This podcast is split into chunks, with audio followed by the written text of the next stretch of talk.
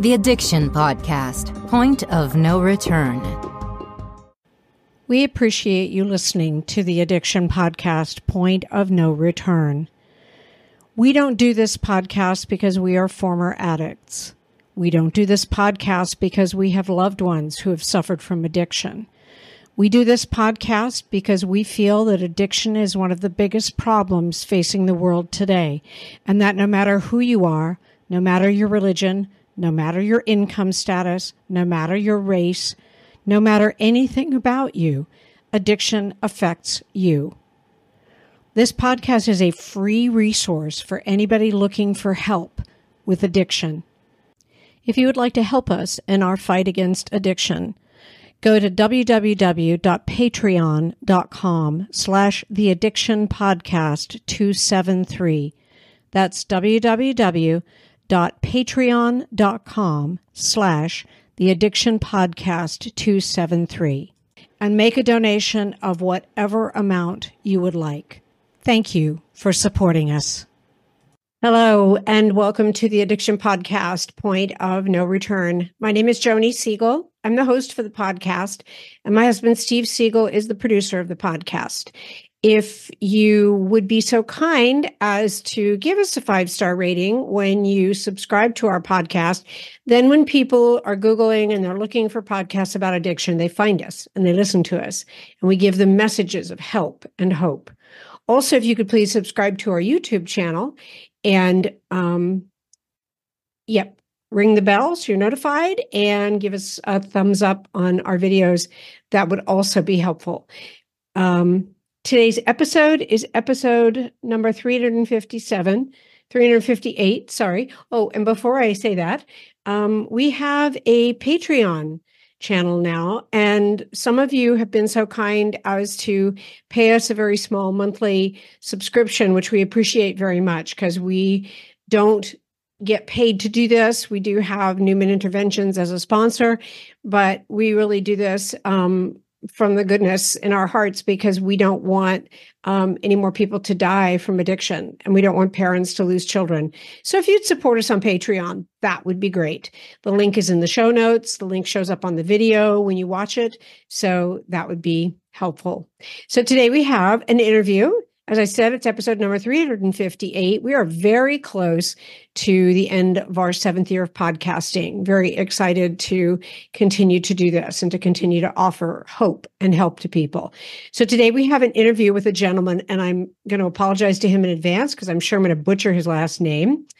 But his name is Mischa Svegenzov with a lot of consonants in there. And he's a man who got sober off of alcohol and drugs when he was 17 years old. In 1986, while living in Jackson Hole, Wyoming, a judge gave him the choice of either going to jail for six months or going to treatment. He chose treatment and has maintained, maintained straight line sobriety ever since, which is now 37 years clean and sober, which is awe inspiring. He's known tremendous success, incredible failure, and heartbreak over the years, but he's stayed sober through it all. Now, in 2024, at the age of 54, he has tons of stories, strategies, and tactics related to sobriety that he looks forward to sharing. I'm excited to talk to him because I know that staying clean and sober is not the easiest thing in the world to do.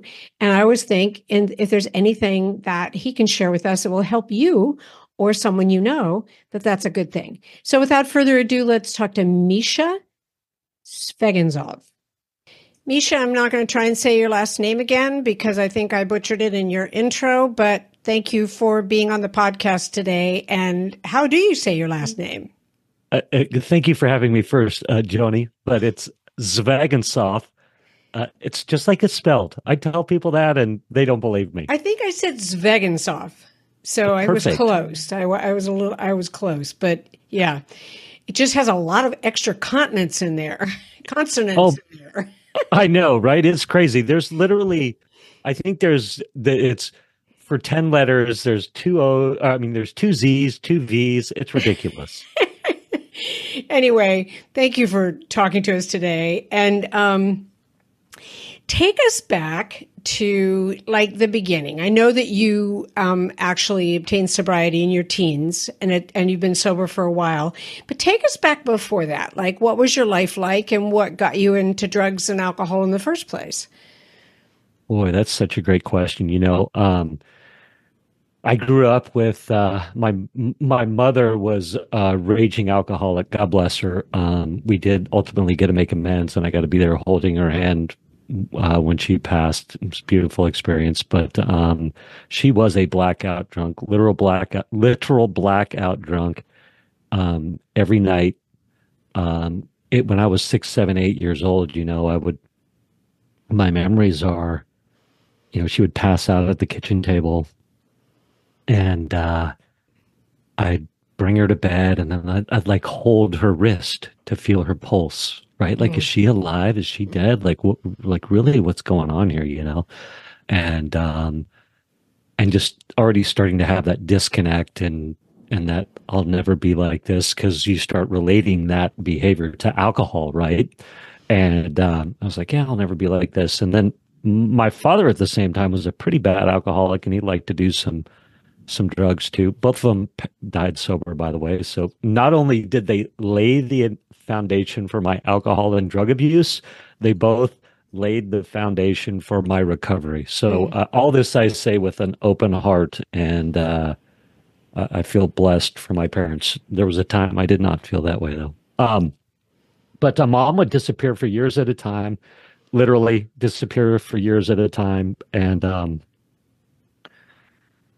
one time, uh, after we were both sober, and I was taken to her to the hospital for some of the things she was going through. Um, you know, she told me, um, she said, Hey, look, Mischa, you know, um, and this was sort of her way of making amends to me. She said, uh, she said, Hey, Mischa, um, you know, I would dear, disappear for years at a time, but the demons were telling me to kill you and your brother. Mm. Right.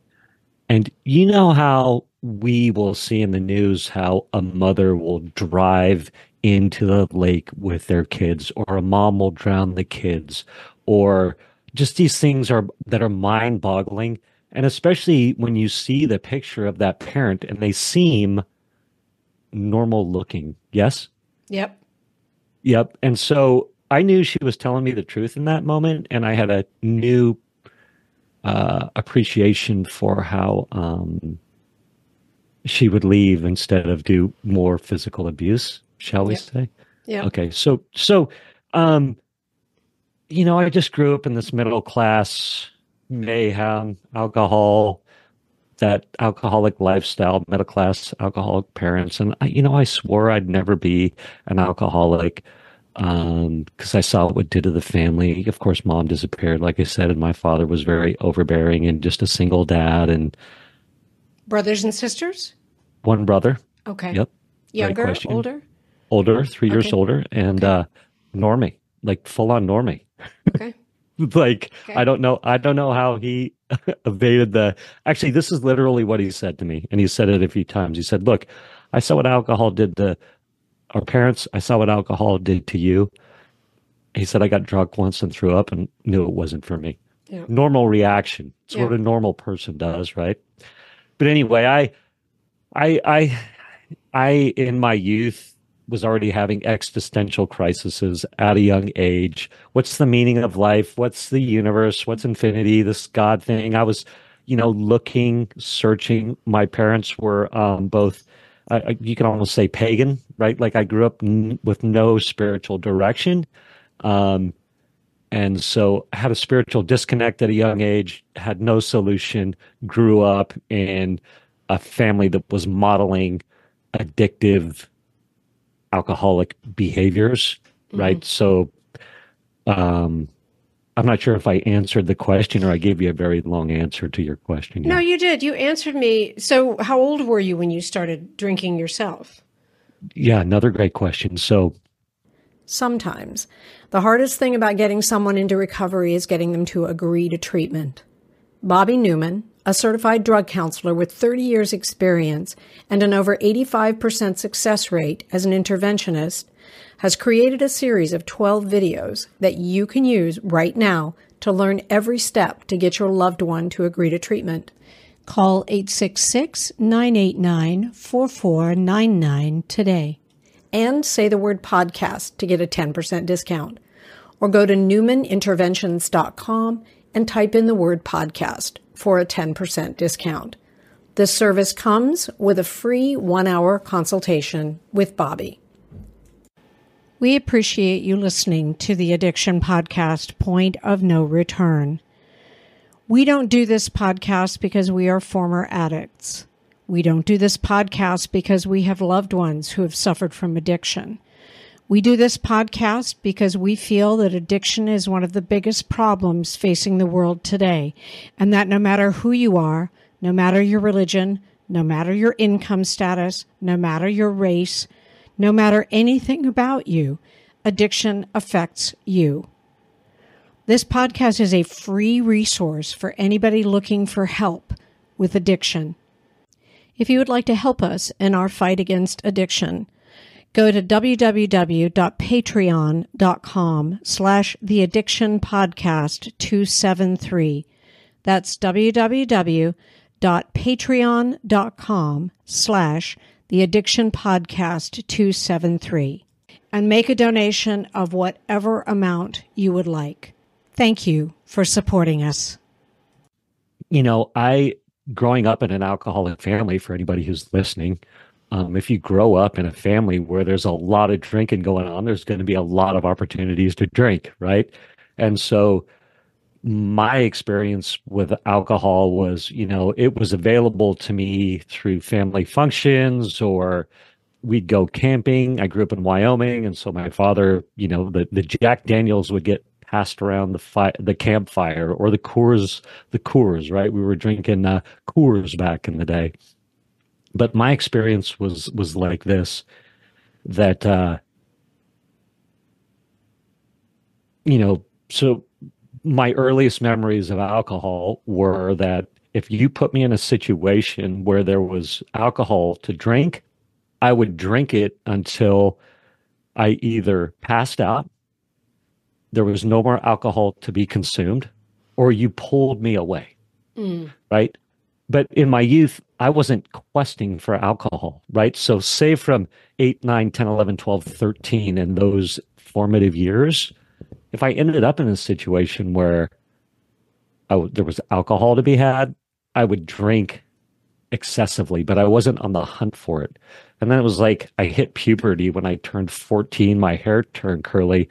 And then the rest of that alcoholic gene kicked in where I was like, I need to have it. Mm. right.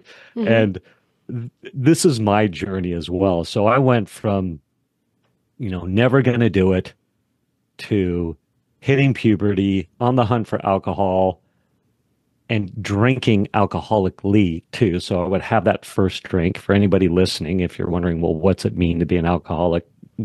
Some people think that it's, you know, you, you have that obsession for the first drink. And then when you take that first drink, all bets are off and you can't control your intake from there. Right. Mm-hmm. Um, and so I hit 14 and I that alcoholic gene kicked in. Coincidentally, my father got sober. So it was like he got sober and handed me the alcoholic torch. Mm. right. And so, um, but so I went from I'll never drink to drinking. I'll never smoke pot. Of course, I started smoking pot. I'll never do coke. Well, it, it went basically drinking, throw in pot, I'll never do mushrooms. Of course, I started doing mushrooms. I'll never do psychedelics or, you know, acid, blah, blah, blah.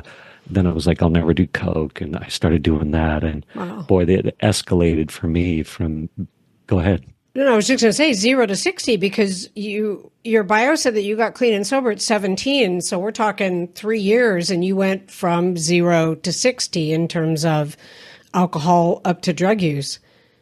Yeah. Wow. Yeah. Yeah, and you know the the you know people talk about eh, with alcohol and drugs, you know, alcoholics and addicts that are are in recovery, they'll talk about or who have quit. They often say, you know, it went from being fun to fun with problems to just problems. right? And for me, that was that timeline happened real quick. And you know, my father, my mother had tried to get sober when I was nine or ten, so I was introduced to Alcoholics Anonymous. Then it did not take for her at that point, but like I said, she did die sober. So did my father. But so I was introduced, or the foundation of of Alcoholics Anonymous or recovery was laid for me you are listening to the Addiction Podcast, Point of No Return.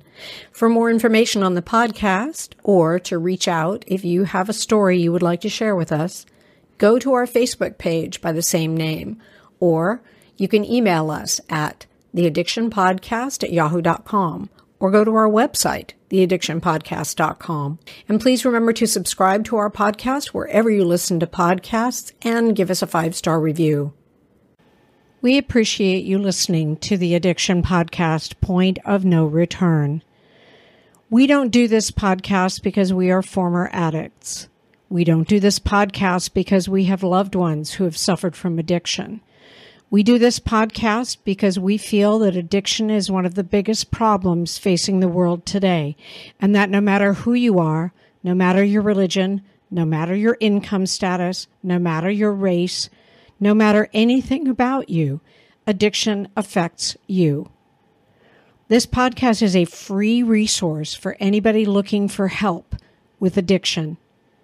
If you would like to help us in our fight against addiction, go to www.patreon.com slash the addiction podcast 273. That's www.patreon.com slash the Addiction Podcast 273, and make a donation of whatever amount you would like. Thank you for supporting us.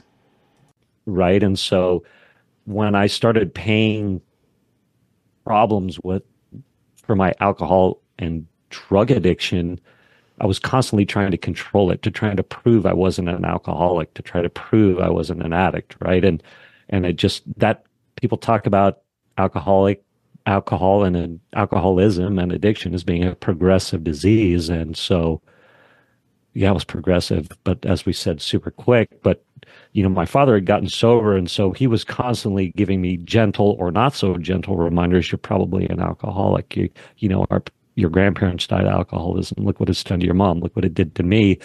And I'd go, yeah, you're right. But I, again, I had no solution at that point, mm. uh, up until 17, right? Um, also, when you're a teenager, I mean, you're invincible. It's not going to happen. Absolutely. To you. You're not an addict. You're not an alcoholic. You're, you're invincible. yeah. Yeah. You know, when I was 16, um, this is where I knew things were going sideways. And um, I was a very sensitive kid, a very sensitive kid. And um,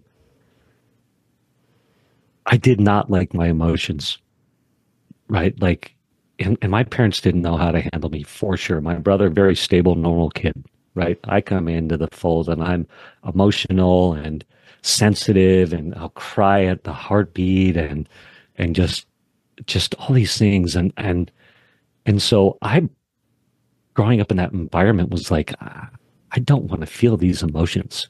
Mm. I do not like it subconsciously. Right. So I don't, wasn't like, I don't want to feel this way, so I'm going to drink and do drugs. Subconsciously, I did not like those emotions that I was feeling. And so um, I was on the quest to shut that down. When I was 16 years old, I had a girlfriend. We'd been dating for a couple of weeks. Um, she died in a drunk driving accident. I was not the one driving at the time, but I did end up at the hospital. I just coincidentally was sober that day, but like I was the one calling the parents saying, you know, your son's in a coma. Like you need to get to the hospital. Mm. And the, you know, uh, the girl who was in the car, my girlfriend at the time, you know, she passed away. Like you need to get here. And um, I remember I had the emotional disconnect, hmm. and I was like super happy on one point that I was not emotionally affected, but I literally had that moment of clarity of this is bad. Like my emotions, I have, I do not feel emotions anymore. If that makes sense or not. Mm-hmm. Um, and so, you know, that was a big turning point for me. And then around that time, my brother, I was probably young, 17, my brother goes, Hey, you seem depressed. And I don't know if you've ever heard the um, the saying, "The alcoholic life seems the only normal one." Right? Like when we're in, so when you're in that alcoholic or that addict state, and there's mayhem, and people are dying, perhaps. Right? I mean, I know plenty of so uh, of alcoholic mothers who were, you know, driving their kids drunk to school or if mm-hmm. I'm saying that right. So there mm-hmm. doesn't have to be death, but there can be like, that's a heavy place to be. I've seen moms that are like, I, I can't believe I was in that place. But, yeah. but anyway, you know, you know, I'm, you know, police chases, all this stuff, right? And it's like, that seems normal. Mm. And my brother said to me, You seem depressed. And I was like, an, another disassociative moment of um, wait a minute like this this is not good like i'm not, i'm not in a good place but i think it's normal does that make sense mm-hmm. yeah and yeah. so I'll, I'll yeah yeah so um you know fast forward i'm trying to quit all the time i'm failing constantly with the, the with with you know the drinking and the drugging and, and getting in more trouble and and basically what happened the last day of high school i i committed another little crime and and uh um you know the judge said to me judge judge rank. I'd graduated judges too right? I went from judge horn to judge rank. Judge horn was the was the probation judge. Go ahead. Where was this? Where this is in jackson wyoming. Jackson wyoming. Okay. Jackson wyoming yeah. So uh judge rank was the uh he's like, let's call him the hanging judge, right? Mm-hmm. So Judge Horn was like, you get promotion one year or probation, one year, two year, three year probation. And, you know, Judge Rank said, Hey man, like you can, you can go to jail for six months or you can, um, go to treatment. And, uh, in that moment, again, for whatever reason, I, the vision of my life continuing to drink and drug unfolded. I mean, I saw it. It's like I knew no good was going to come of it. I had that moment of clarity, and I also knew intuitively it was like you can throw me in jail, and I will find the alcohol and drugs. Mm-hmm. Like it doesn't matter. Throw me in jail, right? You can send me to Alaska. You can send me to the tundra. It does not matter. Like my only choice right now is to get clean and sober. And by the grace of God, last day of high school, instead of going to jail, I jumped on a plane to a treatment center, and I haven't had a drink or a, dr- a drug since. So 37 wow. years.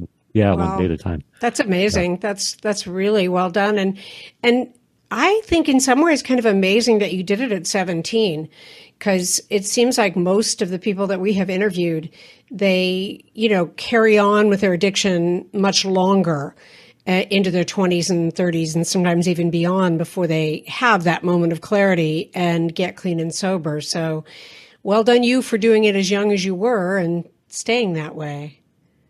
Hey, thank you very much. I appreciate that. You know, I think it's so interesting in in you know in the recovery community our stories are what are so powerful and what ultimately help people right yep.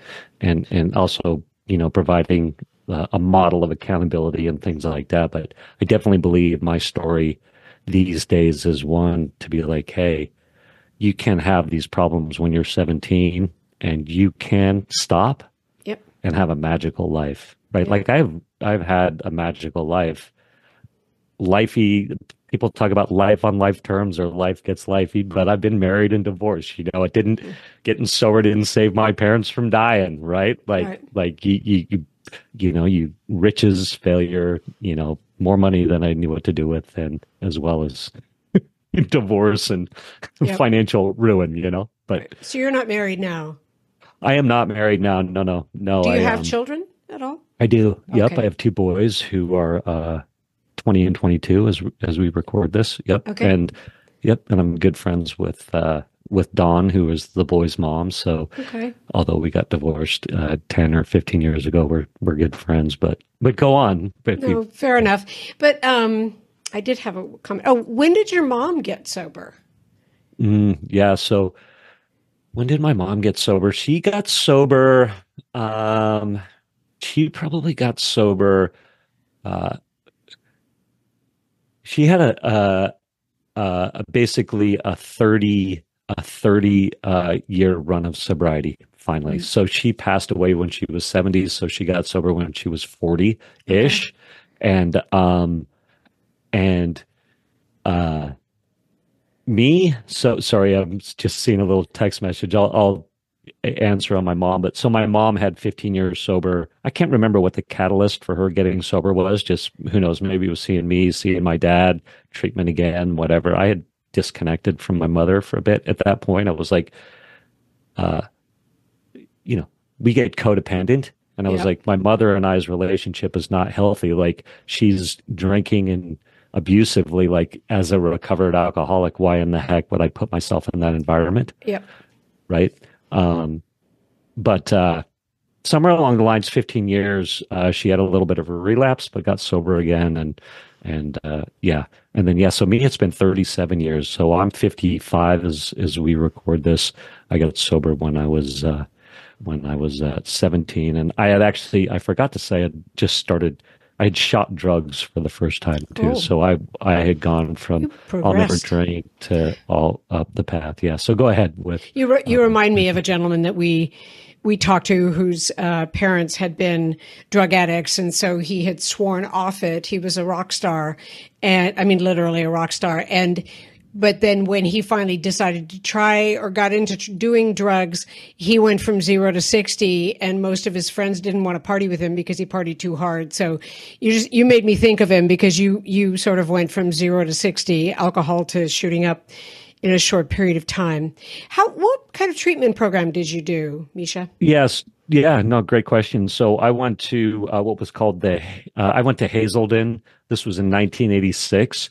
Um, uh, so 1986, I went to what was called the Hazelden Pioneer House, which was uh, Hazelden official was for the adults, and they had the Pioneer House for um, for uh, you know 21 and under or something like that. Um, yeah. So I went there. And how then, long were you there? I was there for 29 days or something like that. So I went to treatment. Um, and they gave you the foundation for, you know, uh, 12 step recovery programs like Alcoholics Anonymous, stuff like that. So I started, I got my start on the steps. If you've heard about that, the steps. Um, I think, you know, one, I'll say this, right? So I know people that got sober when I did that relapsed. Um, I know people that have been sober for many, many years and then relapsed. I know people that got sober when they were young and they were like, oh, maybe it was just a phase, right? Um, or you'll hear these kinds of things, right? Or, or I can drink now or whatever. And I've never seen it end well. And what, what, what the theory is, is that your alcoholism and or your addict or, or addiction is like doing push-ups in the in the background right and so if you've had any experience with an alcoholic or an addict um, you'll see that typically the problem gets worse right it's it's never a flat line right like when someone's an alcoholic or an addict typically the problem gets worse and usually they start paying bigger bigger emotional price, spiritual price, physical price, law, the price with the law, right? Like the the the ramifications get worse and worse and worse. And so uh, you know, you drink more and more and more, you do more and more drugs. And and what happens when you quit, the theory is that so like I quit when I was 17, if I'd have kept drinking until now, like imagine how bad my problem would be right? So the theory is that even though i quit the the disease is progressing in the background right so you'll see people that have quit for decades 10 years 20 years 30 years and they start again and it's like they never stopped Right.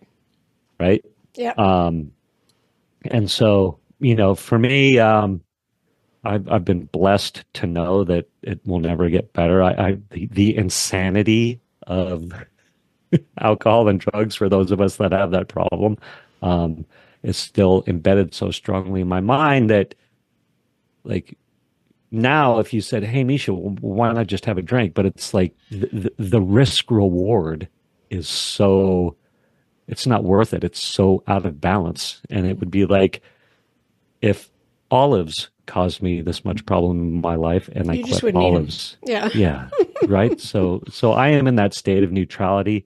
I am very active in the recovery communities. So I go to recovery meetings, you know, three or four times a week. I mentor or sponsor uh, people, you know, at any particular point. I've got one, two, three, or four guys that are calling me at any time that I'm mentoring them and helping them get clean and sober or, you know, live according to the 12 steps or these things like that. I, I volunteer at a place called the First Step House, North County, in uh, uh, in Carlsbad, California. I live in Encinitas, California, and there's a 10 day spin dry recovery house that um, that uh, that we volunteer at. So for one week every three months, a group of us volunteers will take over the house, volunteer. You know, guys come in off the streets. We help them get clean and sober, stuff like that. Um, That's great. So yeah, yeah. So I'm still very active. I have a big passion for the recovery community. I'm constantly thinking, how can I serve? How can I give? You know, um, we which- find that true with a lot of people in recovery because they they want to give back. You're, Yeah. You want to give back, so which is great. Now you, you've got a real setup there. Do you have your own podcast? I do. It's called the Oh. Table. Yeah, Okay, what's it called? yeah, yeah. The Table Rush Talk Show. The Table Table, Rush Rush, Talk Show. Talk Show. Is it about So, yeah, recovery? It is not about recovery. Okay, So, okay. um, yeah, it's about entrepreneurial stuff. So, you know, when um, like Tony Robbins sells from stage or does his big presentation, and at the end he offers his whatever program or something like that, everybody gets up and runs to the back of the room. They go the table rush. Yeah. Oh, I see. Okay. Yeah. So Fair yeah, enough. I teach people on entrepreneurial entrepreneurial stuff and so I love entrepreneuring, I love business, I love all that kind of stuff. So super active in that arena and obviously you have my podcast set up and all the toys Yeah, I can tell your that. green screen is there. You can't see my green Yeah. screen, but I have one too. Mischa, thank you for talking to us today. If you had one message to give to our listeners um, about addiction and recovery, some message to inspire them, what would that be? Yeah, you know, I think that anybody that's in the in the you know addiction spiral, um, my message would be uh, that on that there's magic on the other side that you can't comprehend. So uh, take the risk and and try and live life clean and sober for a little bit. I think that's great. Mischa, thank you for talking to us today. I appreciate you doing that. Indeed, thank you so much for having me, Joni. Thank you for listening today. We will be back again next week with another interview. And if you need help, please reach out. We've got Bobby Newman. You can hear his ad and his phone number earlier on in the podcast. There are resources for you, and you can always reach out to us if nothing else. So we'll be back again with another interview next week. You have been listening to the Addiction Podcast, Point of No Return. For more information, reach out to us on Facebook or go to www.theaddictionpodcast.com. Our email is theaddictionpodcast at yahoo.com.